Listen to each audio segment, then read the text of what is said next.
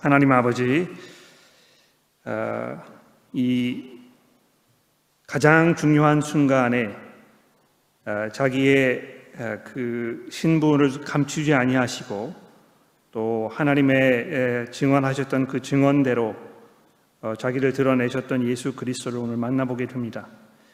오늘 주의 성령께서 저희들의 마음을 주장하여 주셔서 이 말씀을 들을 때에 우리에게 큰 힘과 격려가 되게 하시고 또 그리스도를 더욱더 우리가 바라보며 그분 안에 그 믿음 안에 살아갈 수 있도록 저희를 도와주옵소서. 예수 그리스도의 이름으로 간절히 기도합니다. 아멘. 오늘 살펴볼 이 말씀은 본문에서 지금까지 어, 그, 그 마태복음 전체에서 아마 가장 결정적인 그런 순간을 다루고 있는 말씀이 아닌가 이렇게 생각을 해봅니다.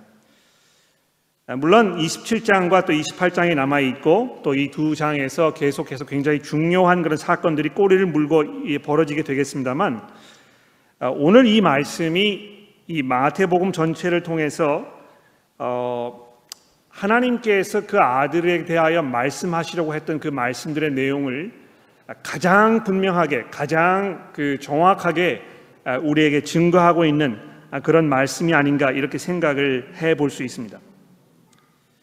아, 대제사장이 63절에서 예수께 단도적으로 질문을 던지지 않았습니까?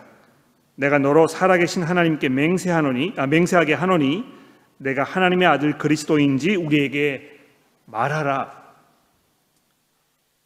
아, 이 질문에 대해서 예수께서 64절에 하신 그 대답 내가 말하였느니라 그러나 내가 너희에게 이르노니 이후에 인자가 권능의 우편에 앉아 있는 것과 하늘 구름을 타고 오는 것을 너희가 보리라 하신 이 말씀, 이 말씀은 정말 그 찬란하고 영롱한 광채를 뿜어내는 가장 귀하고 아름다운 그 보석처럼 이 말씀을 읽는 우리 모두에게 그 환한 빛을 지금 발하고 있습니다. 아, 예수께서 그 자기 자신에 대해서 하신 이 고백의 말씀이야말로 하나님께서 모든 사람들이 그 아들 예수 그리스도에 대하여 믿고 그들 자신들의 입으로 고백하기를 원하셨던 그 고백인 것입니다. 하나님께서 이 자리에 모인 우리 모두에게 원하시는 것이 한 가지 있다고 말할 수 있겠는데 무엇입니까? 그것은 우리 모두가 한 사람도 예외 없이 예수께서 하나님의 아들 그리스도이시고 또 그분께서 이 권능의 우편에 앉아 있는 것과 하늘 구름을 타고 오는 것을 우리 모두가 우리 눈으로 확인하게 되는 것입니다. 어, 하나님께서 예수를 얼마나 귀하게 여기셨는지 또 그것을 모든 사람들에게 아, 알게 되기를 원하셨는지 그 아들에 대해서 마태복음에서 두 번이나 하나님께서 직접적으로 증언하신 것을 아마 여러분 기억하실 것입니다.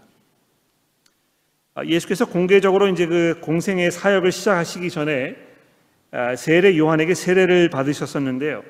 세례를 받고 물에서 올라오시는 그 순간에 하늘로부터 하나님의 음성이 울렸다고 마태가 이 3장 17절에서 증거하고 있습니다. 그때 하나님께서 그 아들에 대하여 뭐라고 말씀하셨습니까? 이는 내 사랑하는 아들이요 내 기뻐하는 자라.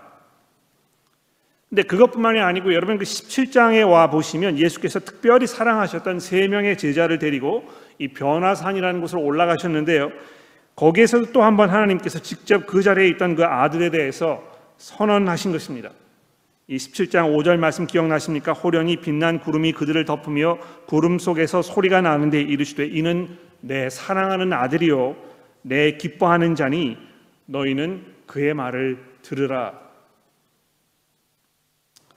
네, 여러분 마태복음에서 하나님께서 그 아들에 대하여 증거하셨던 이 증거들을 가장 먼저 알아차리고 자기의 입으로 이것을 고백했던 그 사람이 누구였습니까?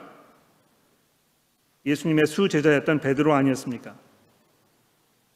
변화산 사건에 바로 앞선 그 16장 16절에 보시면 베드로가 이미 주는 그리스도시요 살아계신 하나님의 아들이시라 이렇게 고백했던 것을 아마 기억하실 것입니다. 아, 마태는 그 순간을 기점으로 해서 우리에게 기점으로 우리에게 뭐라고 설명하고 있습니까? 베드로가 이 고백을 한 그 순간부터 예수께서 자기가 예루살렘에 올라가서 장로들과 대제사장들과 서기관들에게 많은 고난을 받고 죽임을 당하고 3일 만에 살아나야 할 것을 제자들에게 비로소 그때부터야 비로소 나타내셨다 이렇게 증언했던 것입니다. 굉장히 중요한 그런 turning point가 지금 된 것이죠. 자, 근데 그 귀한 그 고백, 예수 그리스도께서 하나님의 아들이시라는 이 고백, 이 고백이 이제 다른 사람의 입이 아니고요. 예수 그리스도 그분 자신의 이 증인을 통해서 이 확인되려는 이 결정적인 이 순간에 마태복음에서 가장 먼저 예수님에 대해 참되게 고백하였던 베드로가 58절에 보시는 대로 멀찍이 떨어져서 대제사장 가해바의 집들 안으로 두려움과 공포에 사로잡혀 극도로 긴장한 상태로 들어서고 있는 이 장면을 우리에게 설명해 주고 있습니다. 가장 먼저 가장 확신에 찬 어조로 예수께서 그리스도이시며 살아계신 하나님의 아들이라고 고백하였지만 그의 그런 그 기백은 다 사라져 버리고 56절이 말씀한 것처럼 이미 그는 예수께서 체포되시는 그 순간에 다른 제자들과 별반 다를 바 없이 도망쳐 버리지 않았습니까? 아, 근데 이 58절을 잘 읽어보시면요. 마태가 굉장히 중요한 설명 하나를 거기에 포함하고 있는 것을 우리가 발견하게 될 것입니다. 베드로가 멀찍이 예수를 따라 대제사장의 집들에까지 가서 뭐라고 되어 있습니까? 그 결말을 보려고 그 안에 들어갔다 이렇게 되어 있습니다. 아, 무슨 결말을 보려고 했겠습니까? 아, 무슨 판결이 내려질지를 살펴보려고 하지 않았을까요? 그렇죠? 예수께서 이 위기를 벗어나실 것인 벗어날 수 있을 것인지 아니면 아, 이미 여러 번 예견하셨던 대로 죽음을 당할 것인지 아주 긴장되는 마음으로 이 입이 바짝바짝 말라가는 아, 그런 상태로 거기에 서 있었을 것 아니겠습니까?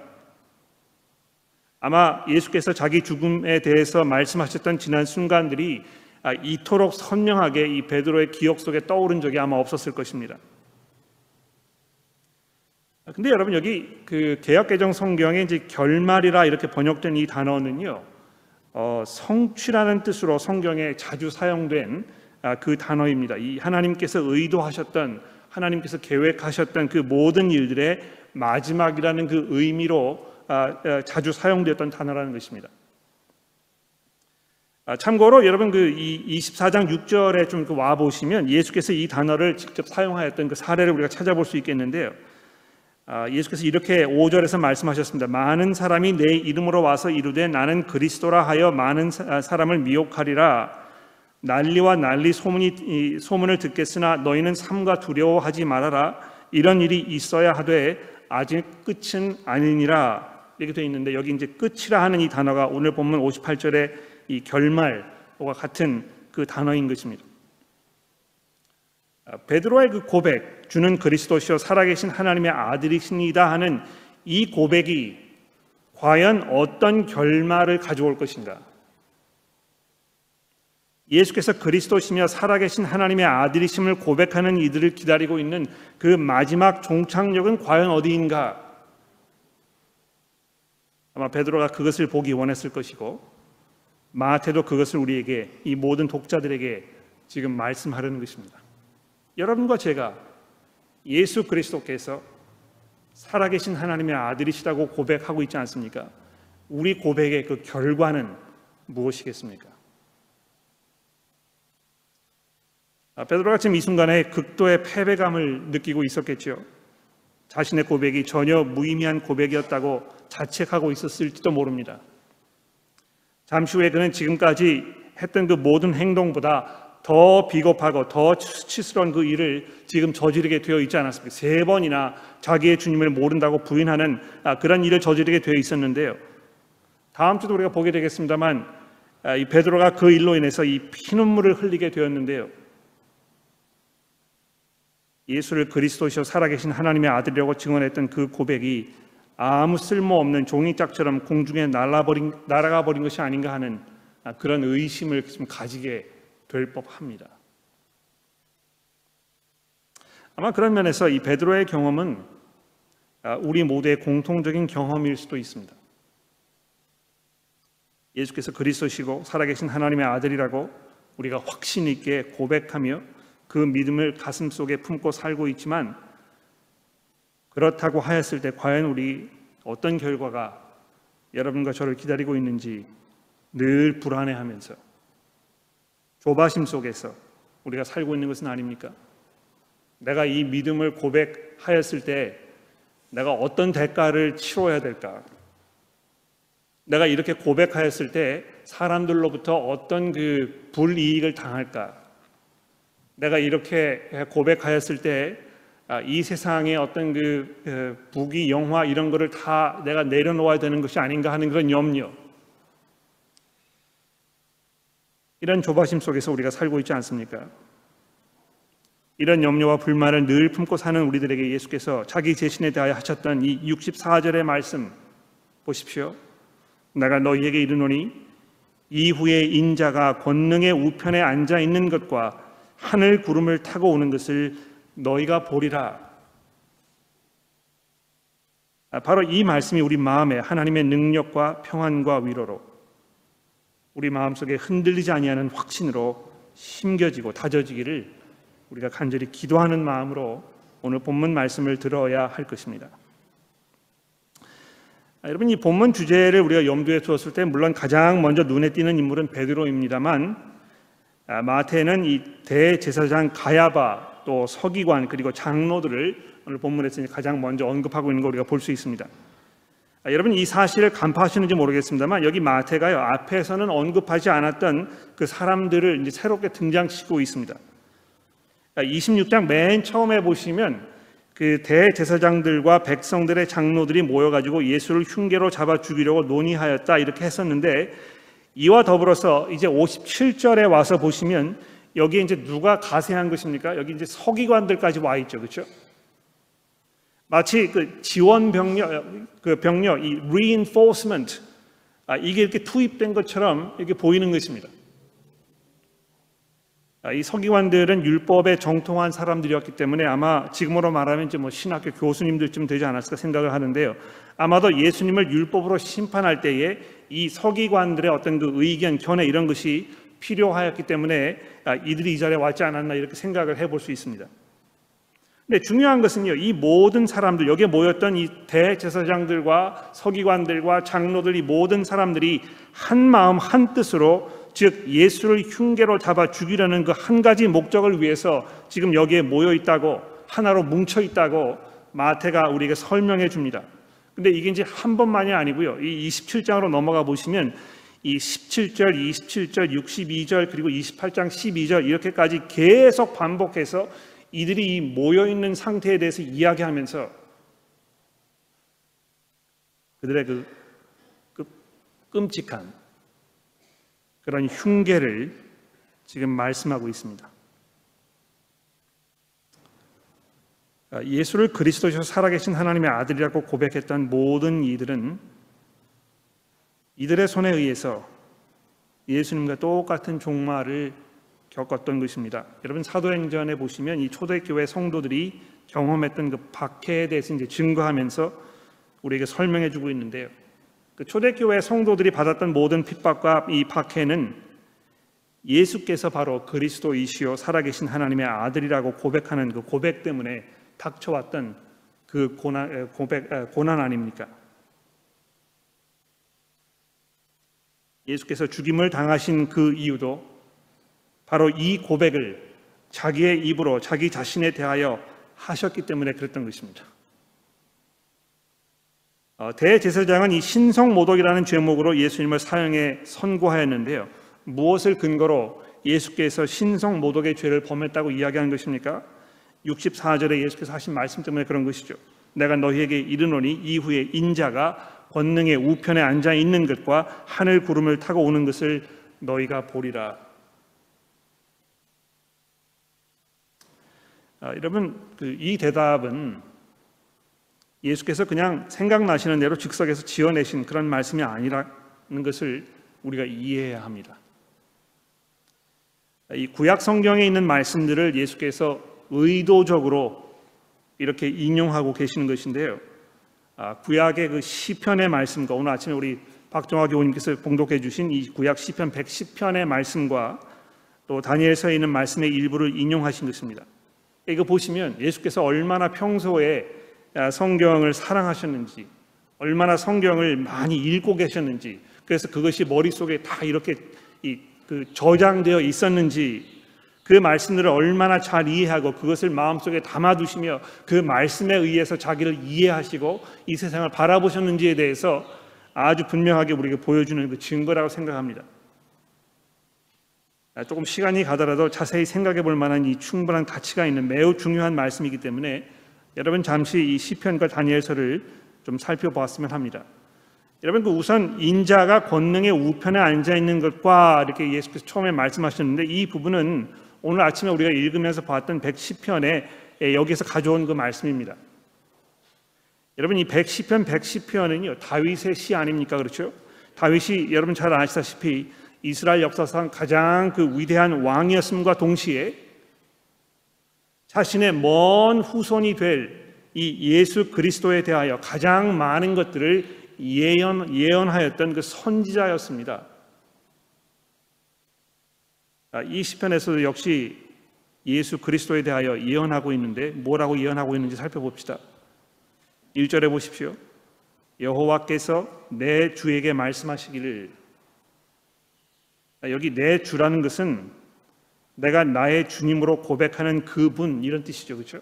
지금 다윗이 어떤 사람에 대하여 즉 자기 후손으로 올 이 그리스도에 대해서 이야기하면서 내 주께 말씀하시기를 내가 내 원수들로 발판이 되게 하기까지 너는 내 오른편에 앉아 있으라 이렇게 약속하셨다는 것입니다. 하나님께서 다윗의 주가 되는 그분에게 너는 내 우편에 앉아 있으라. 예수께서 이 말씀을 자기 자신에 대한 말씀으로 인용하시면서 바로 자기 자신이 하나님의 우편에 앉은 자라고 지금 선언하고 계시는 것입니다. 여러분 뭐 그 아시죠? 조선 시대에도 보시면 왕을 가장 가까이서 보자 하던 그 신화를 아, 신하들을 이제 우의정, 좌의정 뭐 이렇게 이제 불렀는데요. 아, 좌우에 앉은 특히 오른쪽에 앉은 이 이는 이 왕을 대변하고 또 대신하는 어떤 그 막강한 권세를 손에 쥐었던 그런 사람 아니었습니까? 예수께서 자기 자신을 하나님의 아들 그리스도라고 분명하게 밝히시면서 자신이 하나님의 보좌 우편에 앉아 있는 것을 너희가 보게 될 것이라고 이렇게 대제사장에게 말씀하셨을 때 제사장의 마음이 뒤집히지 않을 수 없었을 것입니다. 특히 여러분 그 시편 110편을 잘 알고 계신 분들께서는 아마 금방 이거를 이제 픽업을 하셨을 것인데요. 좀 더 내려가서 4절에 보시면 이런 말씀이 있지 않습니까? 여호와는 맹세하고 변하지 아니하리라 이르시기를 뭐라고 되어 있습니까? 너는 멜기세덱의 서열을 따라 영원한 제사장이라 하셨도다. 대제사장 가야바가 아마 예수님만큼 성경을 잘 알고 사랑하는 사람이었다면 예수께서 이 시편 110편을 자기에게 적용하셨을 때 이 4절 말씀까지 적용하셨다는 것을 간파하지 않았겠습니까? 지금 대제사장이 버젓이 자기 앞에 서 있는데도 불구하고 자기 자신을 이 새로운 서열을 따르는 영원한 대제사장이라고 선언하고 계시니까 가야바가 아마 섬뜩한 위기감을 느꼈을 것입니다. 이제 더 이상 자기가 대제사장의 역할을 감당할 수 없고 또 그럴 필요도 없는 새로운 시대가 이 목수의 이 그 사역을 통하여 시작될 것이라고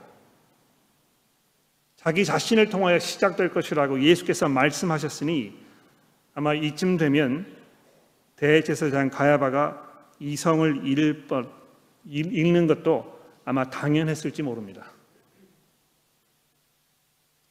이 시편 110편이 5절부터 7절까지 이렇게 연결되면서 끝나고 있지 않습니까? 주의 오른쪽에 계신 주께서 그의 노하시는 날에 왕들을 쳐서 깨뜨릴 것이니라 문 나라를 심판하여 시체로 가득하게 하시고 여러 나라의 머리를 쳐서 깨뜨리시기를 아시며 길가의 시냇물을 마심으로 그의 머리를 드시리로다. 아, 여러분 이 시편 마지막 부분에 있는 이, 이, 이, 이 말씀이 아마 이 다니엘서와 아주 밀접하게 연관이 되어 있다고 생각이 되는데요. 어, 내가 너희에게 이르노니 이후에 인자가 권능의 우편에 앉아 있는 것과 하늘 구름을 타고 오는 것을 너희가 보리라. 여기 하늘 구름을 타고 오는 것을 너희가 보리라 하신 이 부분은 이제 이 다니엘서 7장에 있는 말씀 인용하는 것입니다. 아, 여러분 성경 가지고 계시니까 다니엘서 7장으로 잠깐 좀 와 보십시오. 다니엘 선, 선지자가요. 이 다니엘서 7장에 보시면 지금 환상을 보고 있는 장면이 설명이 되고 있습니다. 무슨 환상을 본 것입니까? 세상의 마지막 순간에 대한 환상을 하나님께서 지금 그에게 보여주고 계시는데요. 지금 그 앞에는 하나님께서 이 세상 이 마지막 순간에 세상의 모든 권세자들과 권력자들 특히 하나님을 대적하며 무시하고 반기를 들었던 그 모든 세력들을 지금 쓰러뜨리시고 심판하시는 아, 그런 장면이 소개되고 있습니다. 한번 읽어볼까요? 구절 말씀입니다. 내가 보니 왕좌가 놓여 있고 옛적부터 항상 계시니가 하나님을 말씀하시는 것이죠. 그분이 좌정하셨는데 그의 옷은 희가 눈 같고 그의 머리털은 깨끗한 양털 같고 그의 보좌는 불꽃이요 그의 바퀴는 타오르는 불이며 불이 강처럼 흘러 그 앞에서 나오며 그를 섬기는 자는 천천히요 그 앞에 모여 쓴 선자는 만만이며 심판을 베푸는데 책들이 펴 놓였더라. 굉장히 장엄하고 엄숙하며 두려움을 막 끌어내는 이런 장면 아닙니까? 11절입니다. 그때 내가 작은 뿔이 말하는 큰 목소리로 말미암아 주목하여 보는 사이에 짐승이 죽임을 당하고 그의 시체가 상한 바 되어 타오르는 불에 던져졌으며 그 남은 짐승들은 그의 권, 세를 빼앗겼으나 그 생명은 보존되어 정한 시기가 이르기를 기다리게 되었더라. 굉장히 기괴하고 섬뜩하고 무슨 말인가 이렇게 고개를 갸우뚱하게 하는 이런 말 아닙니까? 아, 근데 간단하게 설명드리자면 여기 말하는 이 짐승 또는 짐승들은 아까 말씀드린 대로 하나님을 대적하며 하나님을 무시하고 반기를 들었던 이 모든 세력, 세력들을 이 묵시적으로 지금 표현하고 있는 그 설명인 것입니다. 이 세상의 모든 권력자들이 자기의 권력을 사용하여 마치 자신들이 이 세상의 주인인 것처럼 자기가 자기의 마음대로 세상을 통치하고 있는 것처럼 아, 마치 뭐 이 러시아의 푸틴 대통령이 자기 마음대로 아, 유럽의 이런 그, 그 지정학적인 모든 이런 구조들을 다 바꿀 수 있는 것처럼 생각하지 않습니까? 마치 그런 상황을 좀 설명하고 있는데 하나님께서 그냥 내버려 두지 아니하시고 그들을 심판하셔서 초토화시키는 완전히 무장해제를 시키시고 그들을 꿇어 엎드리게 하시는 이런 장면이 지금 다니엘에게 환상을 통하여 보여졌다는 것입니다. 자, 근데 바로 그때 이 환상에서 가장 놀라운 장면이 연이어 벌어집니다. 13절 말씀해 보십시오. 내가 또 밤 환상 중에 보니 인자와 같은 이가 하늘 구름을 타고 와서 옛적부터 항상 계신 이에게 나아가 그 앞으로 인도됨에 그에게 권세와 영광과 나라를 주고 모든 백성과 나라들과 다른 언어를 말하는 모든 자들이 그를 섬기게 하였으니 그의 권세는 소멸되지 아니하는 영원한 권세요 그의 나라는 멸망하지 아니할 것이니라. 아마 구약 성경 전체에서 아, 지금 바로 이 장면만큼 아, 아주 극적이고 가장 중대한 그런 장면이 또 있을까 생각되는 이런 부분이라고 말할 수 있겠는데요. 우리가 여기 주목해야 될 몇 가지 중요한 사실들이 있습니다. 첫째로 여기 13절에 인자와 같은 이 이렇게 되어 있는데 인자라는 말이 이제 사람의 아들이란 말이죠. 그렇죠?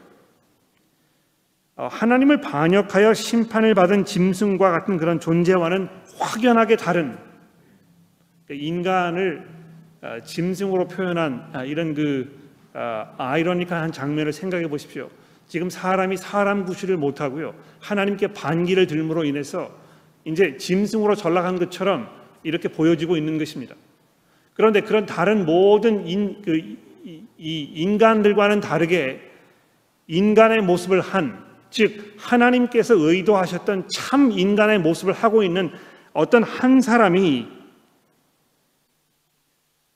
구름 가운데 하나님 앞으로 하나님으로부터 이 세상을 향해 나아가고 계신 것이 아니고 세상에서 구름을 가운데에서 하나님 앞으로 지금 인도되고 있는 이 장면을 설명하고 있다는 것입니다. 두 번째로 이 분께서 하나님 앞으로 인도되신 이 순간은요 이미 하나님께서 모든 짐승들을 다 쓰러뜨리시고 아, 승리하신 그 후라는 것입니다. 세 번째로 인자와 같은 이가 하나님 앞으로 인도되어 나아가신 그 이유는 무엇입니까? 하나님께로부터 모든 권세와 영광과 나를 넘겨받기 위해서 나오셨던 것입니다.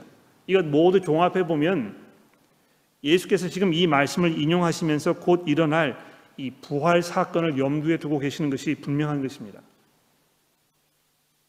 여러분 마태복음 맨 마지막 부분에서 예수께서 뭐라고 말씀하시는지 기억나십니까? 28장 18절 말씀해 보시면 부활하신 예수께서 나와 말씀하여 이르시되 하늘과 땅의 모든 권세를 내게 주셨으니 그러므로 너희는 가서 모든 민족으로 제자를 삼아 아버지와 아들과 성령의 이름으로 세례를 주고 이렇게 말씀하셨는데요. 부활하신 예수 그리스도께서 지금 이렇게 선언하고 계신 것입니다. 이제야 비로소 아버지께서 이 세상의 모든 권세를 다 내게 주셨다. 대제사장과 공회 앞에서 마치 강도 짓을 하다가 발각되어 체포온, 체포돼서 끌려온 것밖에 보이지 않았던 이 나사렛의 보잘것없는 목수 예수에게는 이 순간 자신에 대하여 내가 바로 하나님의 아들 그리스도이며 너희는 내가 하나님의 아들 그리스도로서 권능의 우편에 앉게 될 것과 죽음을 당했다가 부활하여 하늘 구름을 타고 하나님 앞으로 나아가서 이 세상의 모든 권세와 영광과 나라를 부여받는 것을 너희가 분명하게 보게 될 것이라고 예수께서 한 발자국도 물러서지 아니하시고 이 절체절명의 순간에 담대하고 명쾌하게 장엄하고 비장하게 선언하고 계신 것입니다.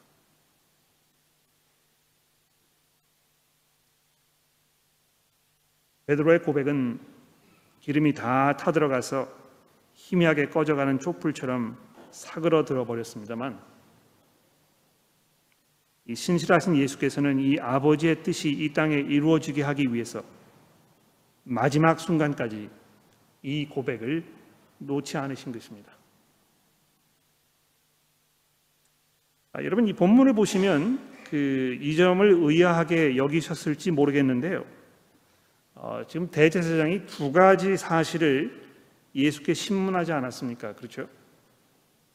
근데 63절에 보시는 바와 같이 첫 번째 질문에 대해서는 예수께서 대답하지 아니하시고 침묵을 지키셨다 이렇게 마태가 기록해 두었습니다만 이 두 번째 질문 내가 너로 살아계신 하나님께 맹세하게 하노니 내가 하나님의 아들 그리스도인지 우리에게 말하라 하는 이 두 번째 질문에 대하여는 예수께서 주저하지 아니하시고 즉각적으로 대답하지 않으셨습니까? 왜 그러셨을까?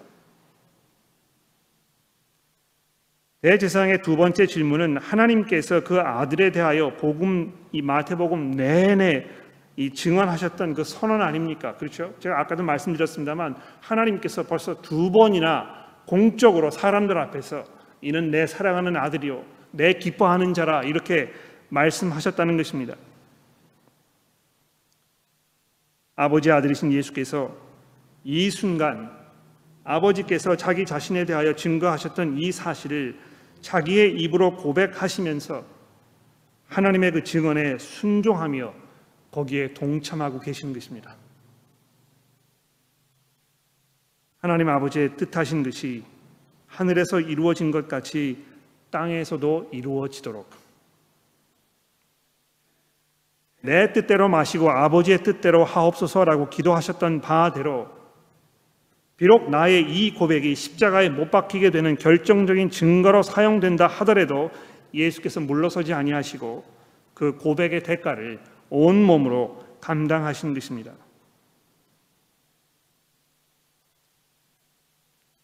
예수께서 이 질문에 대한 이후에는 나머지 27장에서 그 입을 열지 아니하시고 마치 이사에서 53장이 말씀하였던 것처럼 곤욕을 당하여도 괴로운 때에 그 입을 열지 않으셨고 마치 도수장으로 끌려가는 어린 양과 털 깎는 자 앞에 잠잠한 양같이 그 입을 열지 아니하셨습니다. 그렇죠? 그러나 아버지께서 그 아들에 대하여 증언하신 바에 대해서는 예수께서 한순간도 망설이지 아니하시고 십자가의 죽음을 감수하시고서라도 그 고백에 동참하셨던 것입니다. 마태가 직접 기록하지는 않았습니다만 가해바의 집들 안에까지 들어가서 결말을 보려고 했던 베드로가 이 대가가 두려워서 끝까지 지키지 못했던 것을 예수께서 끝까지 지켜내는 이 모습을 보면서 그가 무슨 생각을 했을까요? 먼 훗날 베드로는 이때 이 일을 기억하면서 베드로 전서에서 다음과 같이 회상하였습니다. 그는 죄를 범하지, 아, 범하지 아니하시고 그 입에 거짓도 없으시며 욕을 당하시되 맞대어 욕하지 아니하시고 고난을 당하시되 위협하지 아니하시고 오직 공의로 심판하시는 이에게 자기를 의탁하셨느니라.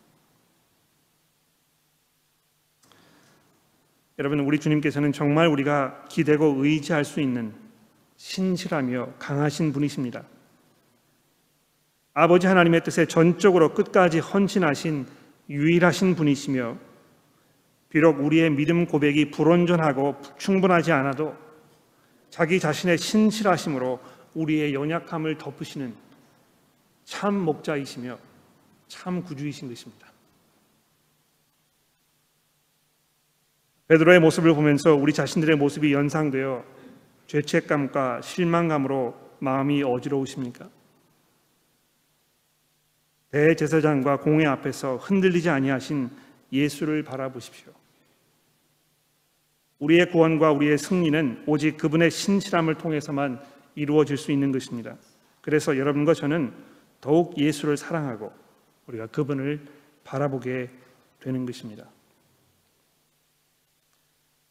아, 오늘 본문의 이 마지막 부분은요, 아, 아주 그 아이러니컬한 그런 장면으로 아, 결론이 맺어지고 있습니다.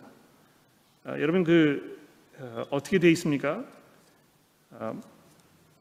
26장 마지막 부분을 보십시오. 이에 대제사장이 자기의 옷을 찢으며 이르되 그가 신성 모독을 하는 하였으니 어찌 더 증인을 요구하리요? 보라, 너희가 지금 이 신성 모독하는 말을 들었도다. 너희 생각은 어떠하냐? 대답하여 이르되 그는 사형에 해당하니라 하고 이에 예수를 예수의 얼굴에 침을 뱉으며 주먹으로 치고 어떤 사람은 손바닥으로 때리며 이르되 그리스도야 우리에게 선지자 노릇을 하라 너를 친 자가 누구냐 하더라. 이 자리에 있던 이 사람들이 조롱하는 투로 예수님을 그리스도라고 불렀을 것입니다.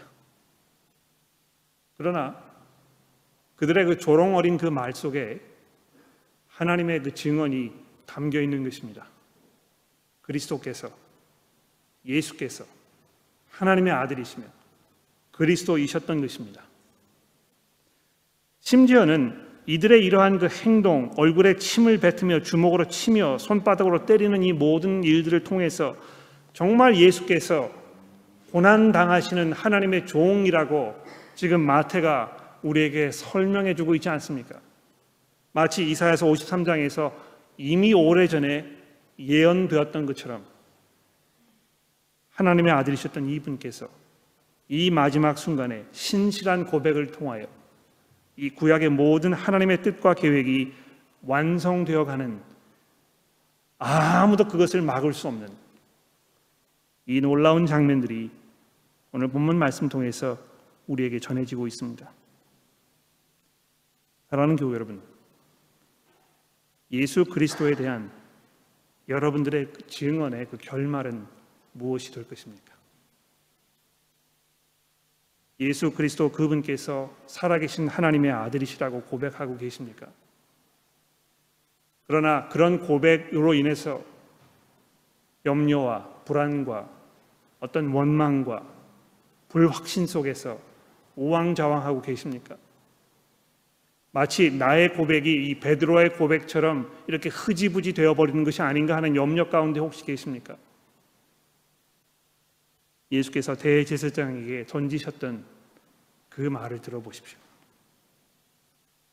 내가 분명히 인자가 하늘의 그 보좌 우편에서 권능의 자의 우편에 앉아 있는 것과 구름 타고 이 땅에 심판자로 오실 것을 분명히 보게 될 것이라고 말씀하고 있는 이 사실을 기억해 보십시오. 그 고백 가운데 살고 있는 여러분과 제가 우리가 누리게 될 그 승리의 찬가를 여러분 들어보십시오. 언젠가 이 세상 사람들이 미처 예측하지 못했던 그 엄청난 사건이 벌어지게 될 것입니다.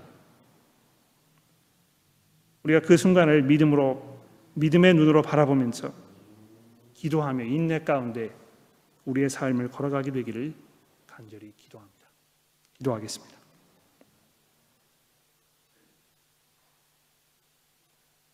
하나님 아버지,